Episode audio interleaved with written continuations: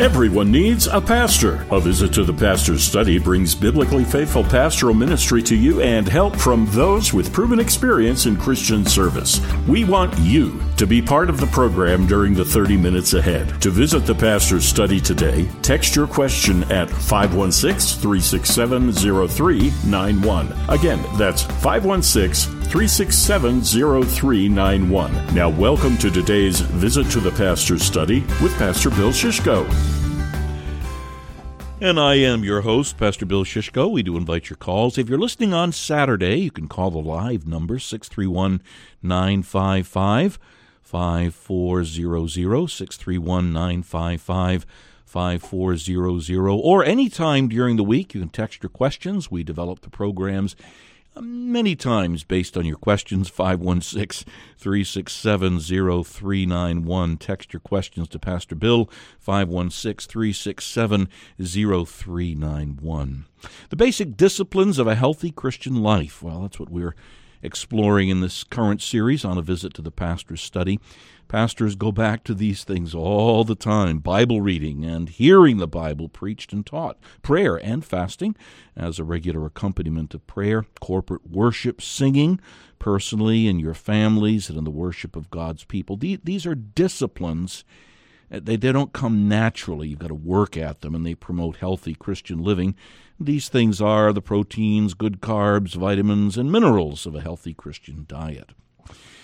Today, I want to go to something that's, well, not in the usual catalog, catalog of things that are important to a Christian's healthy life. And, and that's very unfortunate because the Bible, the Word of God, speaks of it quite often, especially in the New Testament, and in ways that, that may seem odd to us. And I'm speaking about baptism, the application of water to a person by a Christian minister in the name of the Father, the Son, and the Holy Spirit, and with the intention of baptizing. Now, that's the very formal and very correct definition of Christian baptism. But for today's visit to the pastor's study, and for the purpose of this series on the basic disciplines of a healthy Christian life, I want to focus on what the famous Westminster Shorter Catechism calls improving our baptism. I don't mean making your baptism better, but to use or employ your baptism to good purpose. Now, we don't use the word improve in that way very often. Every so often we might speak of improving an occasion, using something to promote a good cause or a good purpose. But this is a good way to speak about turning the occasion of our baptism into something that promotes a healthy Christian life. Well, you'll get what I mean as we go on with today's program. Baptism and the Lord's Supper are the two sacraments that Jesus Christ has ordained for his church.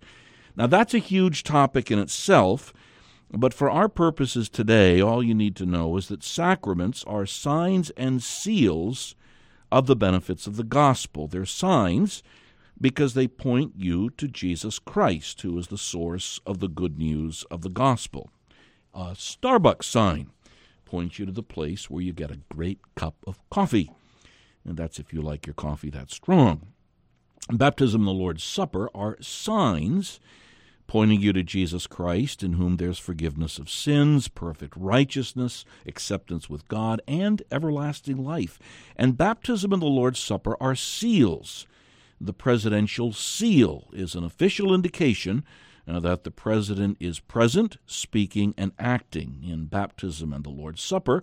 When they're administered properly, Jesus Christ is really present, he's really speaking, and he's really acting.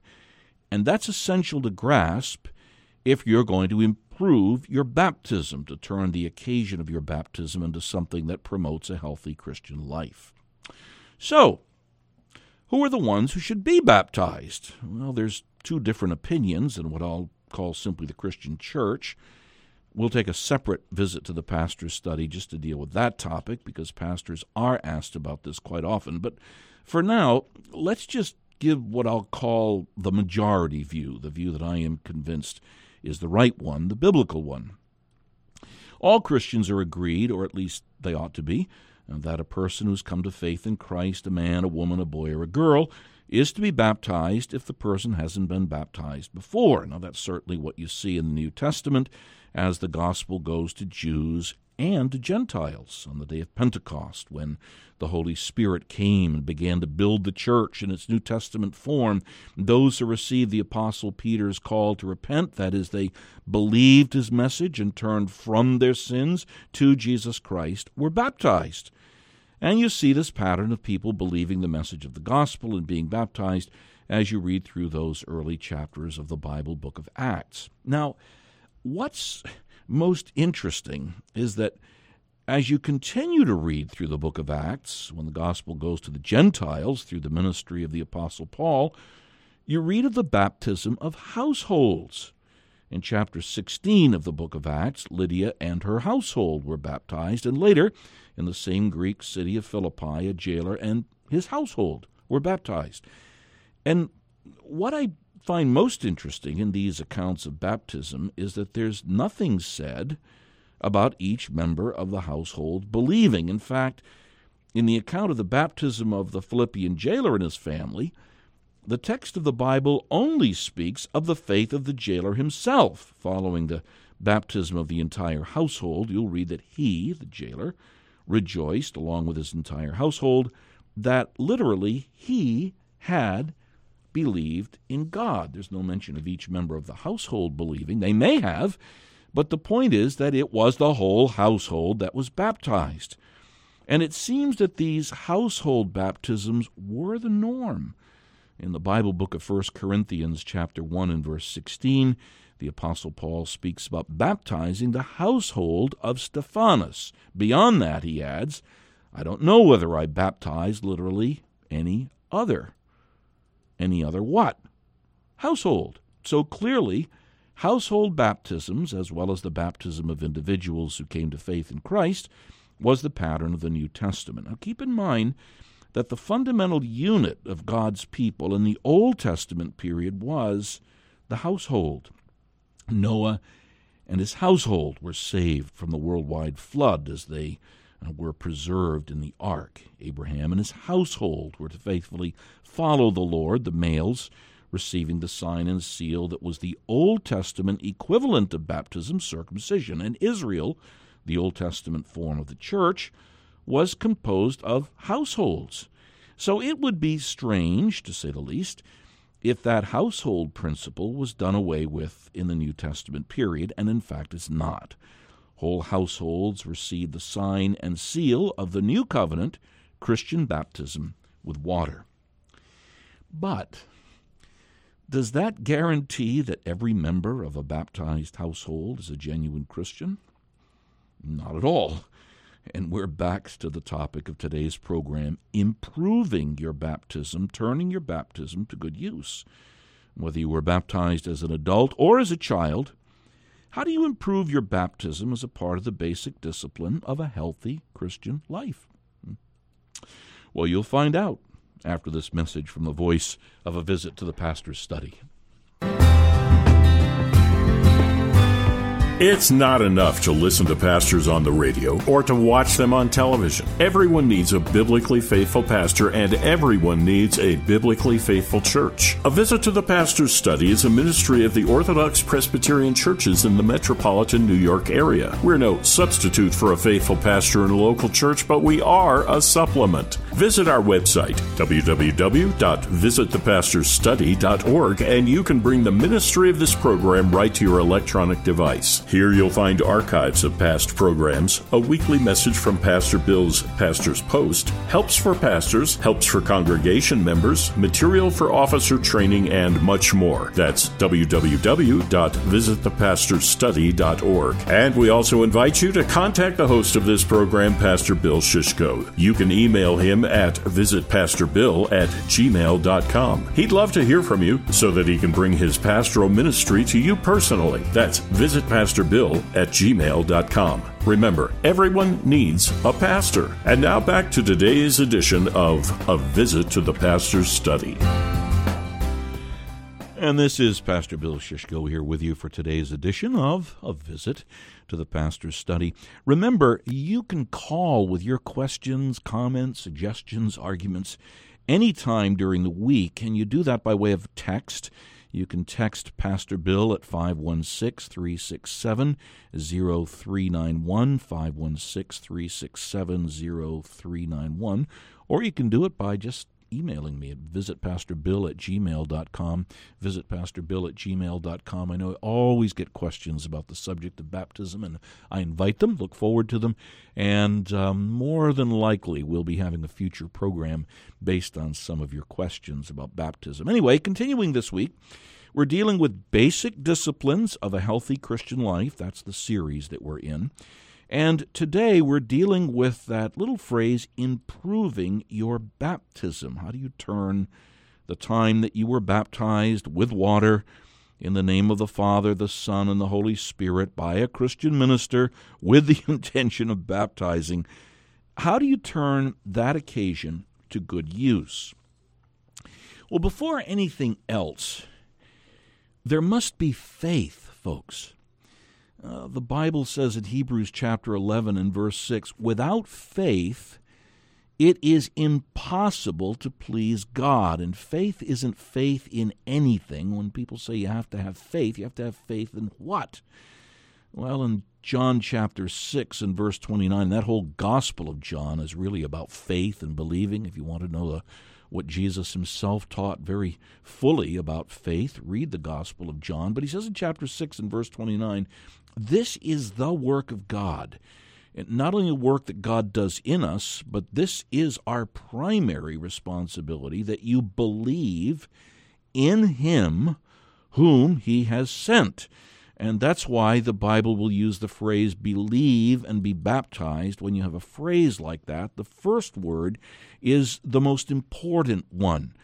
The most important is not baptism, though it is important, it's to believe, and not just once. We're baptized just once, but we believe all the time. So when we're talking about baptism, which is a sacrament, there has to be faith that lays hold of the sacrament and its meaning, well, even as your faith lays hold of the Word of God and Jesus Christ, who's made known in the Scriptures. But beyond that, let me suggest to you that there are four things uh, that are connected with improving your baptism, words you ought to think about when you think about your baptism with water in the name of the Father and the Son and the Holy Spirit by a Christian minister with the intention of baptizing. The first, the first is identification. This is so important in a world in which people don't know where they came from, why they're here, or where they're going. See, Jesus institutes, we'll call it New Testament baptism. In Matthew chapter 28, he has risen from the dead, and he says, as his disciples are gathered with him in Galilee, all authority in heaven and on earth is mine. Regardless of people what might say, I am King of kings and Lord of lords. And then he says this Therefore go and make disciples of all nations, baptizing them into the name of the Father and the Son and the Holy Spirit, and teaching them to keep everything that I have commanded you. And lo, I'm with you always, even to the end of the age.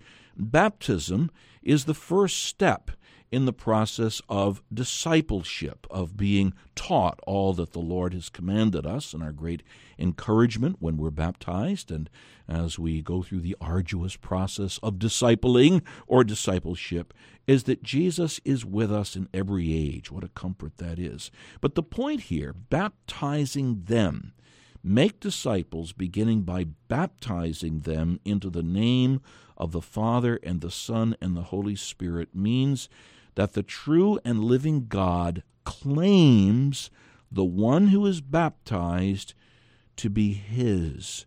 His name is connected with theirs. Now, do you believe that Jesus really was present, speaking, and acting when you were baptized?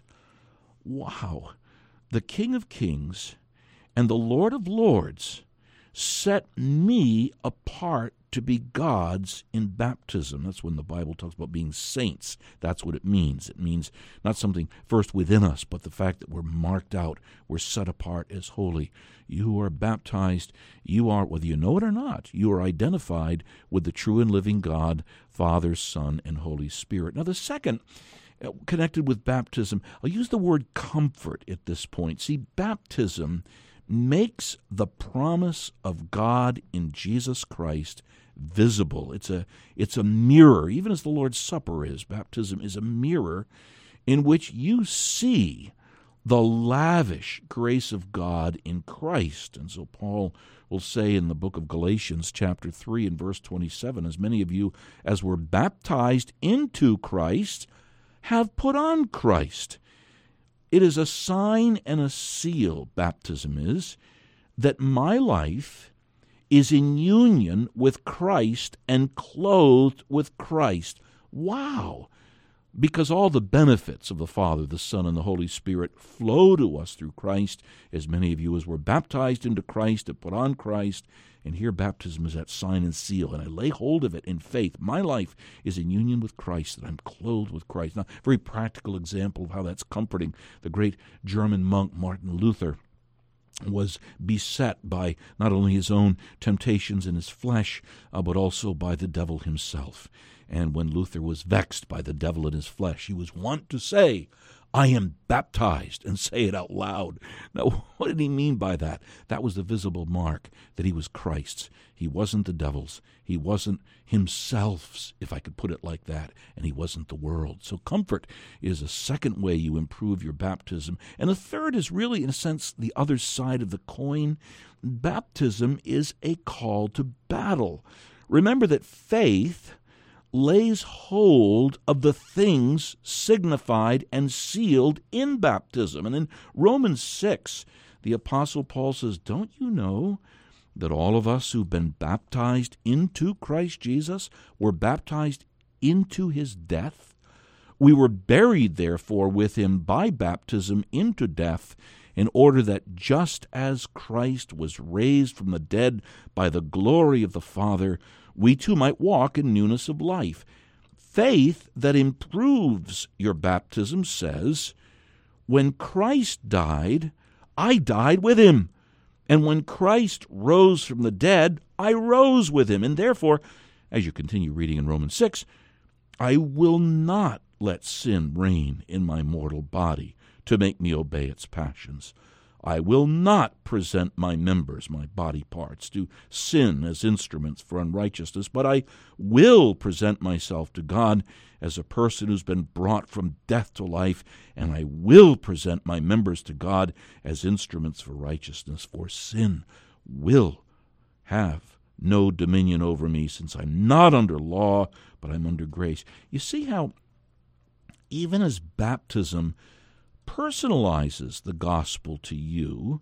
So when you improve your baptism, you personalize the calls of the gospel to you in union with Christ. I'm very fond of using an illustration from the freedom fighters in Afghanistan who fought against the oppression of, of communism in the latter part of the 20th century. And uh, they would say things like this because people marveled, as they still do today, about the, the indomitable fighting skills of the Afghans. They said, We can fight this way because from the time we are conscripted into the army, we regard ourselves as having died already. Brothers and sisters, how our Christian lives would change if we took that view of the Christian life, which is life in union with Christ, and of baptism, which is a sign and seal of that union. Baptism, as it were, conscripts you into the army of the King of Kings and Lord of Lords. And in that army, in Him, you regard yourself as certainly alive because of His resurrection. That's the source of the Christian life. But what precedes it is you died already in Christ. That takes everything of this life and makes it of only relatively small importance before the fact that you died and your life is hidden with Christ in God. Well, let's look at, at a fourth thing for improving your baptism. You see how these grow out of the language of baptism in the New Testament? Family identity. Isn't that interesting? Baptism marks us out as being part of a family. 1 Corinthians chapter 12 and, and verse 13, for in one spirit we were all baptized into one body. Baptism is a sign and seal of the work that the Holy Spirit does not only by uniting us to Jesus Christ and washing us from our sins by his blood, but also by uniting us with other believers in Christ and what we call the Christian church. Now, that's why baptism is, among many other things, the official sign that you are a member of the Christian church in some local expression of it, what we usually call a local church. Faith improves your baptism as you remind yourself that you are part of something much bigger than yourself. You're part of the family of God. And the disciples, of being part of a discipline, rather, of being part of that family, that's another huge part of having a healthy Christian life. But that's going to have to wait for another program. So let me remind you again of, of what baptism is. You've heard the text. Baptism is it is an identification. You're marked out as being identified with the true and living God, Father, Son, and Holy Spirit. It's comfort. It's a mark that you are in Christ. It's a mark that you're protected in Him. It's a call to battle, to battle with the world and the flesh and the devil. And it's family identity. I'm marked out as part of the family of God that's called the church. Let's take some time to have what we call counsel from the pastor's study in 1 Peter chapter 3, the apostle Peter's letter now, and the first one of those that he wrote, chapter 3 and verse 21. It's an interesting statement. He says, "Baptism now saves you." And in that statement and what follows, he says two things. Number 1, don't make too much of water baptism because he says baptism now saves you not as a removal of dirt from the body. You see, the water of baptism in itself, that doesn't cleanse you of any of your sins, mortal, venial, or any other. Water baptism doesn't change your heart. Water baptism doesn't make you right with God. Many, many baptized people will be in hell, and that's a scary thought. Don't make too much of water baptism. It's Jesus who saves us. So Peter says, Baptism now saves you, not as a removal of dirt from the body, but then he says, don't make too little of water baptism either. The Apostle Peter continues by saying that baptism is a means of our salvation, of our whole healthy Christian life, if you want to put it that way, as we have an appeal or a pledge to God for a good conscience through the resurrection of Jesus Christ. I think that the Westminster Shorter Catechism that uses the phrase improve your baptism also has a lot of insight into this verse. It speaks of baptism as, I love the phrase, an engagement to be the Lord's. That catches it. The Apostle Peter says that in baptism, the resurrected Jesus Christ gives you a ring telling you that He loves you, that He gave Himself for you, and He wants you to be a part of His bride. It's a beautiful engagement ring, baptism is. And you improve your baptism as you commit yourself to be part of His holy bride, the church, by always living with a good conscience before God and those around you. And that comes by the blood of the Lord Jesus Christ in the power of the resurrected Jesus Christ and in faith. You do that moment by moment. How you and I would be powerfully, powerfully changed if we improved our baptisms that way, and how powerfully changed our churches would be. Let this visit to the pastor's study be a call to you to improve your baptism, not only as part of a healthy Christian life, but also as a step toward the spiritual revival that we so much need in our day. Hey, thanks for listening today. It's a privilege to be a pastor to you through the medium of radio. Check out the archives of past Visit to the Pastor's Study programs. You can find them on sermonaudio.com, an excellent resource, sermonaudio.com. Just search a visit to the Pastor's Study and you'll come to our material there. Or you can go to our own website, Visit the Pastor's Study. That's all one word, visitthepastorsstudy.org. I do appreciate your feedback and your questions. I'm sure there's going to be a number of them on this program. You can email me at visitpastorbill at gmail.com, visitpastorbill at gmail.com, or you can call me, 516 593 1507, 516 593 1507. Remember, Sunday is the Lord's Day. Be sure to set apart time to worship the Lord in a church that is faithful to the Word of God. And remember, everyone needs a pastor. You've been listening to this week's A Visit to the Pastor's Study, a ministry of Reformation Metro New York Incorporated in the Orthodox Presbyterian Churches of Metropolitan New York and Connecticut. For more information on the program, check out our website at www.visitthepastorsstudy.org. That's www.visitthepastorsstudy.org. Listen in next week for another Visit to the Pastor's Study. Remember, everyone needs a pastor.